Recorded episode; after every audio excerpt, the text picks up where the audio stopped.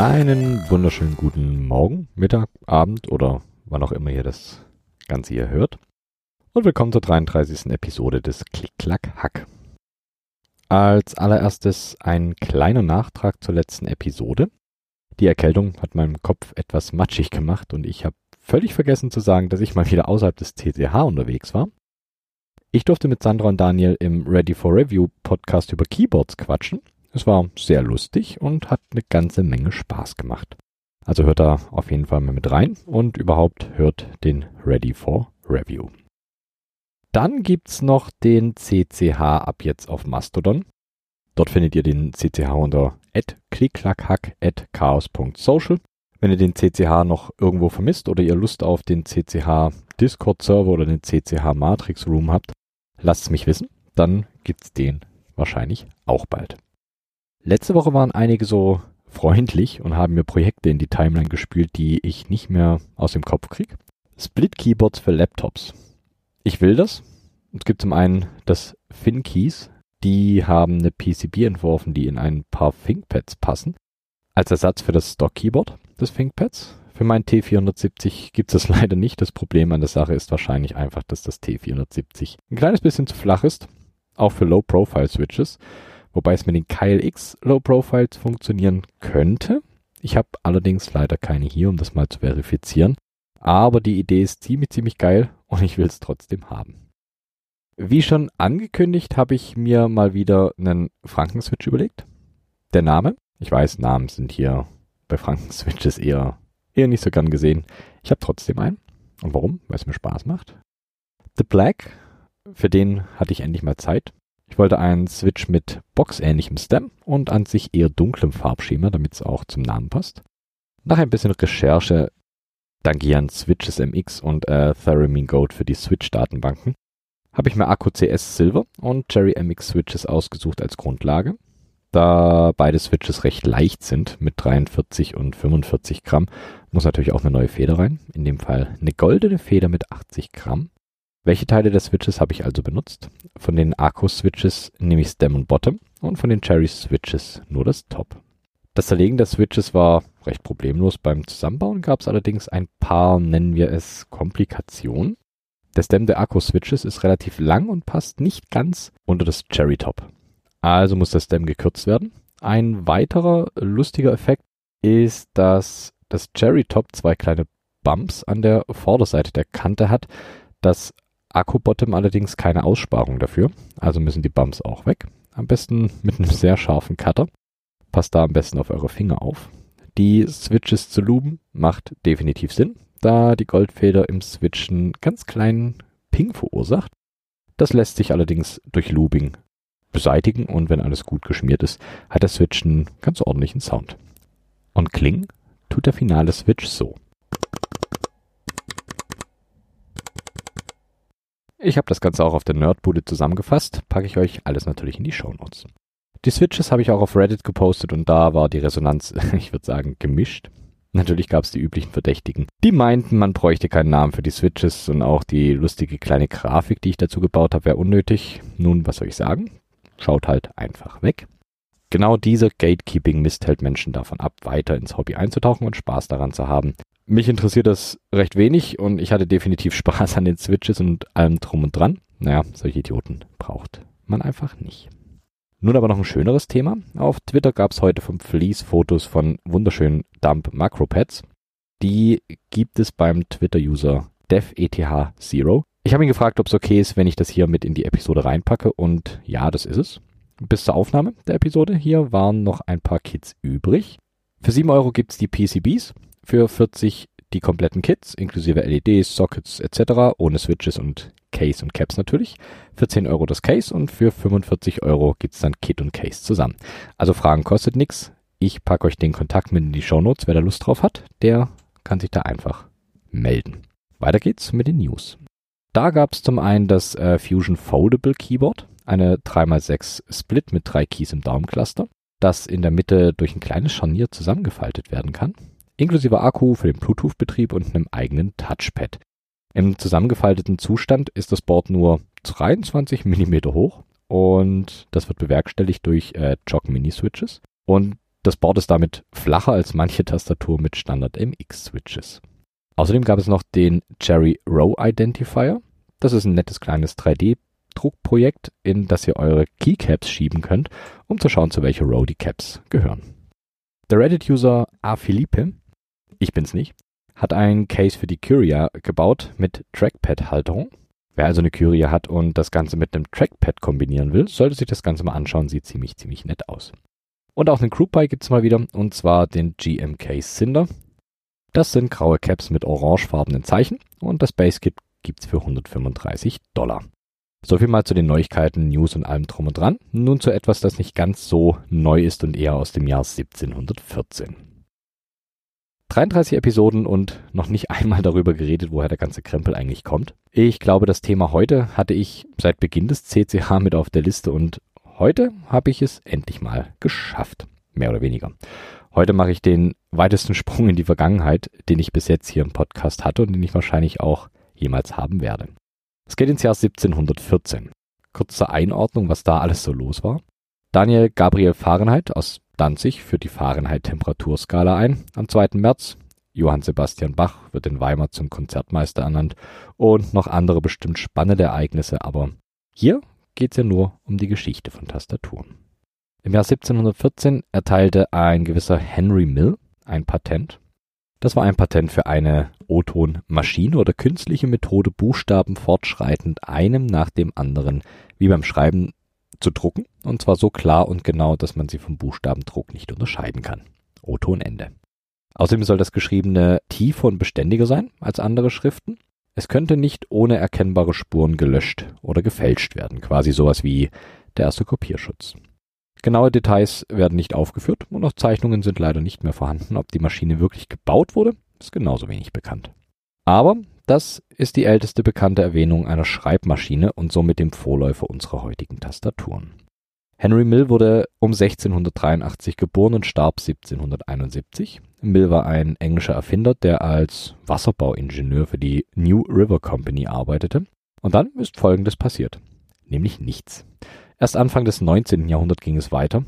Die Zeit für die Erfindung der Schreibmaschine war wohl so langsam reif. Der Hauptantrieb, die Schreibmaschine zu erfinden, war wohl das Bestreben, den Blinden neben dem Lesen auch das Schreiben zu ermöglichen. Es gibt wohl sogar noch ein erhaltenes Exemplar dieser ersten, nennen wir sie mal Schreibmaschine.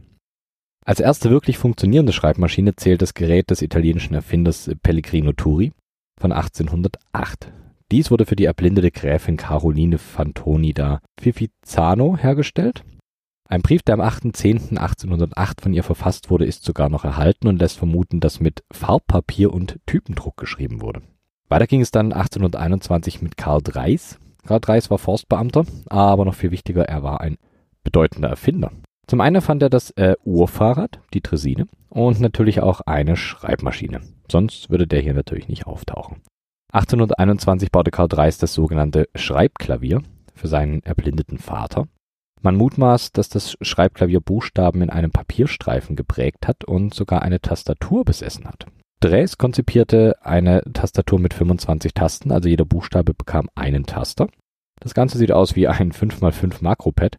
Die Taster sind im Gitter angeordnet. Dabei wurde das Papier auf einer Walze mit integriertem Uhrwerk aufgespult und so dann durch die Schreibmaschine durchgejagt. Das Wort Schreibmaschine stammt übrigens von Dreis selber. Als sein Vater wieder einigermaßen sehen konnte, entwickelte Dreis seine Schreibmaschine weiter. Auf die 5x5 folgte eine 4x4 Schreibmaschine. Die hatte dann teils sogar schon Doppelbelegung der Taster, also ähnlich wie wir es heute kennen. Gedacht und gebaut wurde sie als Schreib- bzw. Stedomaschine. Diese hat Lochstreifen gestanzt. Die 4x4 war in vier Blöcke von je vier Tasten aufgeteilt. Die Belegung im ersten Block oben links waren A, O, I, U, im zweiten Block oben rechts N, S, D, L, im unteren linken Block N, B, M, F und im rechten unteren Block I, J, C, H, C, K, G, R und H. Also ein Layout, das so heute, soweit ich weiß, nicht mehr wirklich benutzt wird. Die ganzen Maschinen bis hier sind alles eher Konzeptmaschinen und noch nicht die in großen Stückzahl produzierten Schreibmaschinen, wie sie jetzt vor eurem inneren Auge auftauchen. Dazu fehlt eine wichtige Komponente, die Typenhebel. gerade die Hebel, die bei der Schreibmaschine nach vorne donnern und den Buchstaben aufs Papier bringen. Die sind das erste Mal in einer Schreibmaschine von Xavier Progin aufgetaucht. Das Ganze war um 1831. Angebracht waren sie in einem Hebelkorb, in dem alle Typenhebel montiert waren und haben dann wie Stempel den Buchstaben zu Papier gebracht. Diese Typenstäbe wurden dann 40 Jahre als Standard in Schreibmaschinen benutzt, bis dann 1876 Remington kam. In der Zeit von 1831 bis 1876 gab es diverse Schreibmaschinen von Pierre Foucault, Leon Foucault und Peter Mitterhofer, der vorrangig aus Holz gefertigte Schreibmaschinen fertigte. Giuseppe Ravizzi baute in dieser Zeit aber auch Schreibmaschinen, die schon viele der heute bekannten Eigenschaften beinhaltete. So zum Beispiel den kreisförmigen Typenhebelkorb, Papierzylinder mit teilweise beim Schreiben sichtbarer Schrift, Typenführung, Wagenrückzug, Einfärben der Typen durch ein zwischen zwei Spulen laufendem Farbband, Umschalter zwischen Klein- und Großbuchstaben und Tastenanordnung nach Häufigkeit der Verwendung.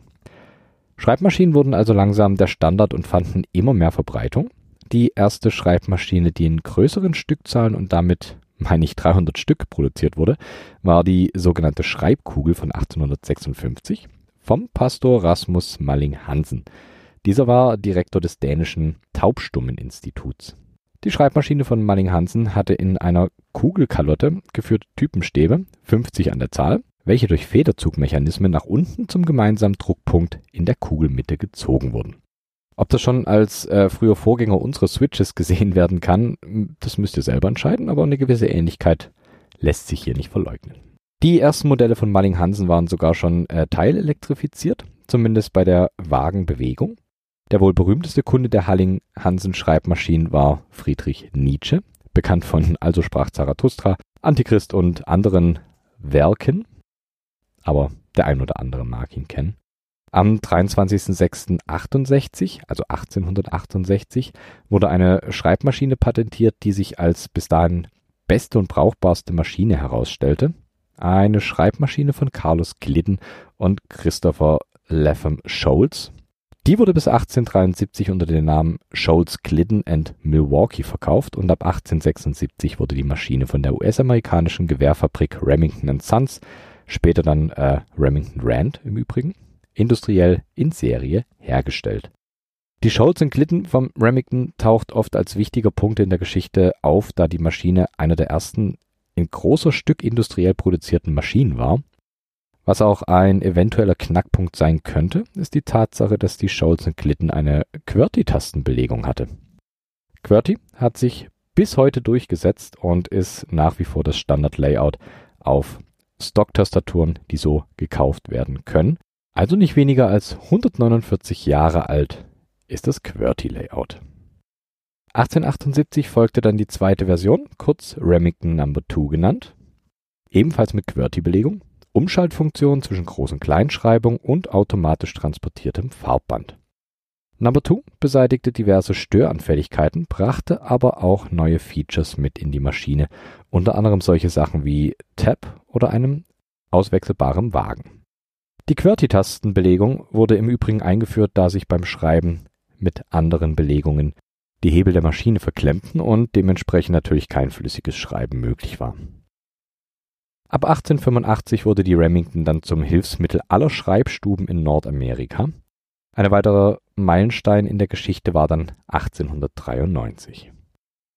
In dem Jahr ließ sich der deutsche Konstrukteur Franz Xaver Wagner eine Schreibmaschine mit sofort sichtbarer Schrift patentieren eine ziemliche Neuerung in der Zeit.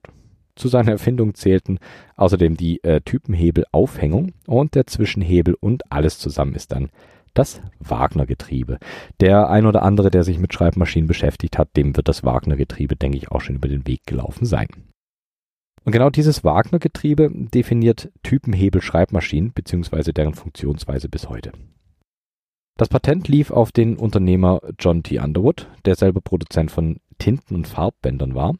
Dieser stellte sich auch bei Remington vor, um seine Produkte dort zu verkaufen. Remington sagte ihm wohl aber, dass sie selber Tinte- und Farbbänder produzierten und ihn nicht wirklich bräuchten. Daraufhin sagte Underwood zu Remington, dass er in Zukunft dann wohl selber Schreibmaschinen produzieren würde und das tat er dann auch. Dummerweise waren die Patente von Underwood deutlich besser als die von Remington und Underwood gründete die Wagner Typewriter Company, die später umbenannt wurde in die Underwood Typewriter Company. Zur Jahrhundertwende im Jahr 1900 brachte die Underwood Typewriter Company die Modell 5 auf den Markt. Also wie ihr seht, die Namengebung waren damals schon relativ ähnlich zu heute. Und die Model 5 brachte dann den Durchbruch für Underwood und setzte den Maßstab neu für Schreibmaschinen dieser Zeit und sogar weltweit. 1920 waren über 50 Prozent aller Schreibmaschinen, die in den USA benutzt wurden, von Underwood. Das ist eine starke Zahl. Natürlich gab es auch die anderen 50 Prozent, die keine Underwood-Schreibmaschinen waren. Und die teilten sich diverse andere Hersteller, die aber nicht der totale Ausfall waren, sondern ebenfalls gute Schreibmaschinen produziert haben. So zum Beispiel die Typ 10 von Smith Premier. Die wurde von 1889 bis 1908 produziert die hatte allerdings im Vergleich zur Konkurrenz keine Umschalttaste, sondern ein Full Keyboard, bei dem waren die Großbuchstaben direkt über den kleinen Pendants angeordnet. Die Activation Force war hier geringer als bei der Konkurrenz, auch dadurch wurde sie bekannter und verzeichnete sogar relativ hohen Erfolg in Deutschland. Durch die niedere Activation Force konnte man natürlich deutlich schneller schreiben, deswegen auch der höhere Erfolg als andere Schreibmaschinen. Der Nachteil, das langsam aufkommende Zehnfinger-Schreibsystem. Das war dann eher der Untergang der Full Keyboards bzw. der Shiftless-Verwendung von Schreibmaschinen, da hier natürlich das Zehnfingersystem nicht wirklich Anwendung fand. Die erste elektrische Schreibmaschine und damit wieder ein Schritt näher zu unseren heutigen Keyboards wurde 1902 in den USA von Blinkensdörfer Electric produziert die war ihre Zeit weit voraus, leider auch so weit voraus, dass sie keinerlei Anklang gefunden hatte und konnte sich demnach auch nicht wirklich durchsetzen. Aber der Zeitpunkt wird noch kommen. Blinkendorfer hatte 1893 aber auch ein nur drei Kilogramm schweres Modell im Repertoire, das dem Mechanismus der späteren IBM Kugelkopf ähnelte und damit konnten verschiedene Schriftarten geschrieben werden, also auch ziemlich, ziemlich interessant. Wie heute auch wurden damals Schreibmaschinenkonzepte auch aufgegriffen und weiterentwickelt. So wurden beispielsweise Versuche unternommen, das Tippen auf Schreibmaschinen durch Pneumatik zu unterstützen. So stellte zum Beispiel 1892 Marshall A. Weird, geiler Name, ein Modell vor, das 30 kleine Gummibälle hatte. Diese waren in drei Reihen angeordnet und mit Zeichen versehen. Von jedem dieser Gummibälle führte ein Gummirohr zu einem Zylinder, in dem sich ein Typenkolben befand. Durch Druck auf den Gummiball wurde die Type gegen das Papier bewegt. Nachteil hier war allerdings die Geschwindigkeit der Kolben. Man konnte manche Zeichen nicht direkt nacheinander betätigen, was natürlich der Schreibgeschwindigkeit nicht wirklich gut tut. Es gab noch äh, diverse andere Versuche und Experimente mit pneumatisch unterstützten Maschinen, aber wie wir heute wissen, war das wohl eher, eher nicht der Way to go. Die Branche der Schreibmaschinen entwickelte sich nun langsam aber stetig weiter und in den USA gab es 1910 mehr als 100 Schreibmaschinenfirmen insgesamt, das ist schon mal eine ganze Menge. Und auch Reiseschreibmaschinen, also deutlich kompaktere Modelle, also die gängigen, wurden auch immer populärer. Die erste deutsche Reiseschreibmaschine stammt im Übrigen von Seidel und Naumann aus Dresden und trug den wundervollen Namen Erika Nummer 1. Um 1930 gab es dann auch die ersten Mods, wenn es überhaupt das richtige Name dafür ist, und zwar India-Gummitasten. Das waren zweifarbig gedruckte Gummitasten, die auf die Tasten gesteckt werden konnten von den Schreibmaschinen, um die Finger zu schonen. Die Tasten waren bis in die 1930er Jahre runde Blechblättchen mit einer dünnen Scheibe Karton drauf. Hier standen die Zeichen drauf und darüber einen kleinen transparenten Kunststoffblättchen. Und da waren die Gummikappen schon mal ein deutliches Plus. Jetzt geht's langsam in die für uns interessante Zeit. Weiter geht's in den 1940ern.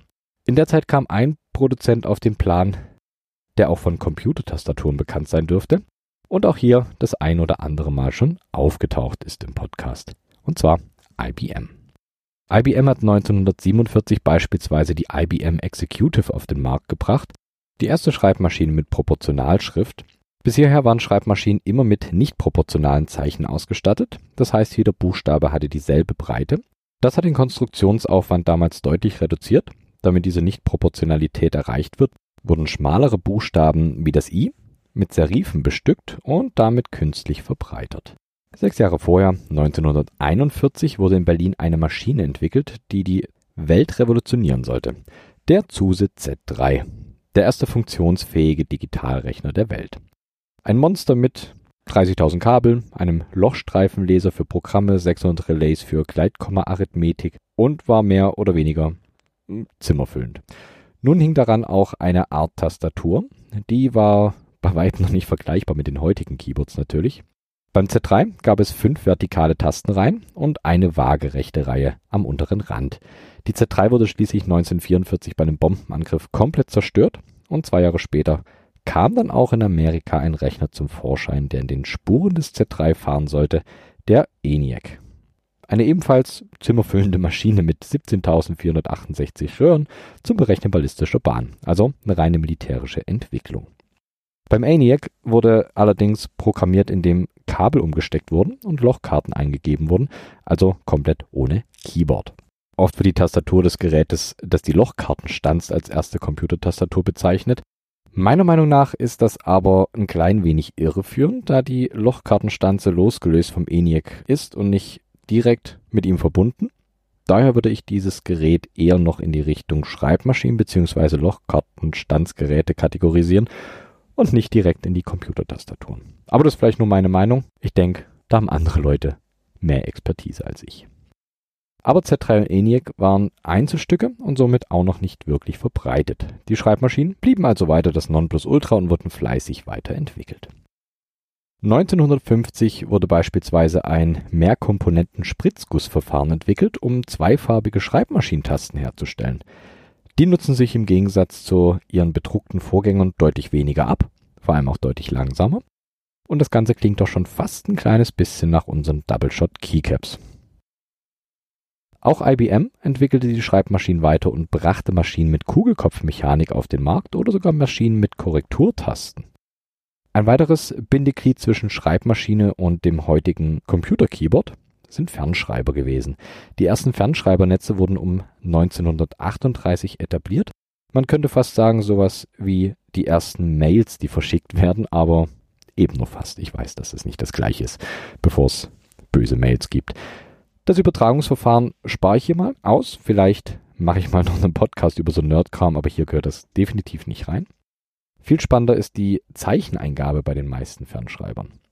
Wer gewohnt war, flüssig mit zehn Fingern auf Schreibmaschinen zu schreiben, hm, könnte bei den Fernschreibern verdutzt dran sitzen. Sowas wie einen N-Key Rollover gab es da leider nicht. Die Tasten werden nach der Eingabe mechanisch gesperrt, und zwar so lange, bis das ganze Signal der Taste gesendet wurde. Erst dann konnte nämlich das nächste Zeichen abgesetzt werden. Kurzer Fun-Fact am Rande. Die Redewendung eine Nachricht läuft über den Ticker stammt im Übrigen aus der Zeit und der Verwendung von Fernschreibern bzw. dem typischen Geräusch, das die Fernschreiber gemacht haben, wenn sie benutzt wurden. Die Tastaturen der Fernschreiber war im Gehäuse der Maschinen integriert und war meistens auch vergleichbar mit den heutigen 60% Keyboards. Ende der 1950er und in den 1960ern wird es dann langsam ernster, wenn es um wirkliche Tastaturen geht. Die ersten größeren Rechner werden produziert, das ARPANET wird konstruiert und beinhaltet diverse Großrechner. Die werden dann wiederum größtenteils per Terminals betrieben. Dabei wurde das QWERTY-Layout nahezu ungeändert auch auf die Computer-Keyboards übertragen und das, obwohl es keinerlei Grund mehr dafür gab, da es keinen Typenhebel gab, die sich hätten verklemmen können. Der Übergang von Schreibmaschine zu Computer ist leider nicht ganz einfach und klar zu definieren. Es sind eher fließende Übergänge und es gibt auch immer wieder Überschneidungen zwischen beiden Feldern. So zum Beispiel beim Altair 8800, einem der ersten Heimcomputer überhaupt. Der konnte beispielsweise mit einer Modell 33 ASR Teletype als Terminal bedient werden. Das ASR steht hier für Automatic Send and Receive. Die Model 33 ASR wurde 63 auf den Markt eingeführt und hat ebenfalls ein 60% ähnliches Layout. Hier gibt es dann schon so Keys wie Shift, Control und Enter, also komplett terminalfähig. Ansonsten das bereits genannte und gehasste QWERTY-Layout. Die Teletype Model 33 werde ich aber definitiv noch in einer separaten Episode auseinandernehmen, denn die ist was Besonderes. Also weiter in der Geschichte. Ab dem Zeitpunkt nimmt die Computerproduktion so langsam Fahrt auf. Xerox, Hewlett Packard und andere steigen in den Computermarkt ein und fangen auch an, Geräte zu produzieren. So auch passiert 1976 in einer kleinen Garage in Los Altos in Kalifornien. Na, wer errät's? Richtig, Apple. Apple produzierte 1976 in dieser Garage den Apple I. Apple war damals relativ verstrickt und verbunden mit der Homebrew DIY-Szene in der Region. Also jede Menge Bastelbereitschaft und intelligente Köpfe, die sich da tummeln. Der Apple I kam als Bausatz und komplett ohne Tastatur. Also eine reine Platine. Ich denke, das typische Bild des Apple I mit Holzcase kennt, glaube ich, jeder, der sich mit dem Thema schon mal auseinandergesetzt hat. Und hier wurde sogar eine Tastatur dazugebaut. Das musste allerdings selber gemacht werden. Wer sich also einen Apple I gekauft hat und eine Tastatur haben wollte, sollte sich zumindest in den Grundlagen der Elektronik auskennen und wissen, wie eine Tastatur funktioniert. Auch hier wieder die Parallele zum heutigen Status des Hobbys. Ein gewisser Grad an Bastelbereitschaft sollte natürlich mitgebracht werden. Nur wenige Jahre später brauchte es keine Basteleien mehr oder zumindest weniger als bis hierher. Es folgten dann der Commodore PET, der Apple II, der TRS 80, alles wunderbare Geräte und vor allem alles Geräte mit integrierten Keyboards und dem alten QWERTY-Layout. Meistens waren es äh, sehr kompakte Keyboards im Bereich der 60 Prozent, wobei es ja eigentlich eher gesagt werden sollte, dass es 100 Prozent sind und die heutigen Full-Size-Keyboards 140 Prozent. Aber naja, Ansichtssache. Die Switches, die hier verbaut wurden, waren in der Tat schon die ersten mechanischen Switches, beispielsweise von Alps Electric. Wenn ihr mehr über die Switches hören wollt, dann ladet euch am besten mal die CCH Episoden 27 über die Alps Switches oder die Episode 17 über Apple. Da geht es dann explizit um die Switches bzw. die ganzen Apple Keyboards. Schamlose Eigenwerbung. Von hier an nimmt das Ganze dann zum Glück seinen unaufhaltsamen Lauf. Computer werden immer kleiner und vor allem auch bezahlbarer und kommen in der Mitte der Gesellschaft an. 1983 kommt Jerry mit den MX-Switches um die Ecke. IBM hat seine Keyboards und viele andere Hersteller werfen Tastaturen auf den Markt. Egal ob mechanisch oder Rubber Dome oder Buckling Spring oder Hall Effect Keyboards. Es werden immer, immer mehr. Ein paar der wichtigsten Keyboards habe ich hier im Podcast schon erwähnt und viele andere werden auch noch kommen. Versprochen. Das war die kleine feine Geschichte der Keyboards, wo sie herkommen und wie das alles so war. Ihr wisst, was jetzt kommt, wenn ihr mich kontaktieren wollt, coole Projekte habt, Bilder, Artikel und alles, was euch einfällt. Her damit. Wie? Das steht auf klicklackhack.de. Alles mit C. Oder hier in den Show Notes. Musik, klar, gibt's auch wieder. Mal wieder ein kleines bisschen 029, diesmal mit dem Track Going On. Viel Spaß damit Danke fürs Zuhören und bis zum nächsten Mal. Macht's gut.